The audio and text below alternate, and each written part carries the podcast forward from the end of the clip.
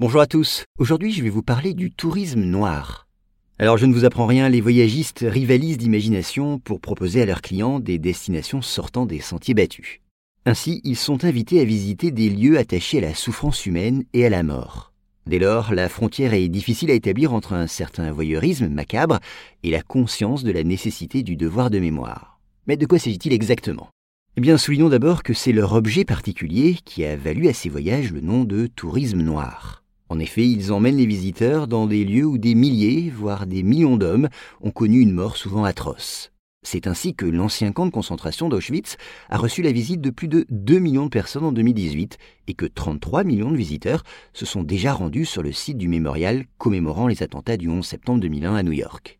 Et puis les lieux qui ont vu le génocide rwandais ou les zones dévastées par les catastrophes nucléaires de Tchernobyl et de Fukushima attirent aussi leur lot de touristes. Le spectacle de la misère est lui aussi devenu, pour certaines agences de voyage, un argument de vente. Elles offrent ainsi à leurs clients des circuits dans les bidonvilles de Bombay ou de Rio de Janeiro. Alors attraction ou devoir de mémoire? Eh bien le problème avec ce tourisme noir, ce n'est pas tant la visite de ces lieux en elle-même que ce qui viennent chercher les gens venus sur place. Faute de recul ou d'un minimum de culture historique, certains n'y voient qu'une excursion comme une autre. C'est ainsi que des visiteurs affichent un visage souriant sur les photographies prises à Auschwitz et postées sur les réseaux sociaux, quand d'autres emportent des morceaux de barbelés en souvenir. Et en couplant la visite de ce camp de la mort avec celle de mine voisine, les voyagistes banalisent cette immersion dans le monde concentrationnaire. Cependant, cette tendance est combattue par les responsables de la plupart des sites de commémoration.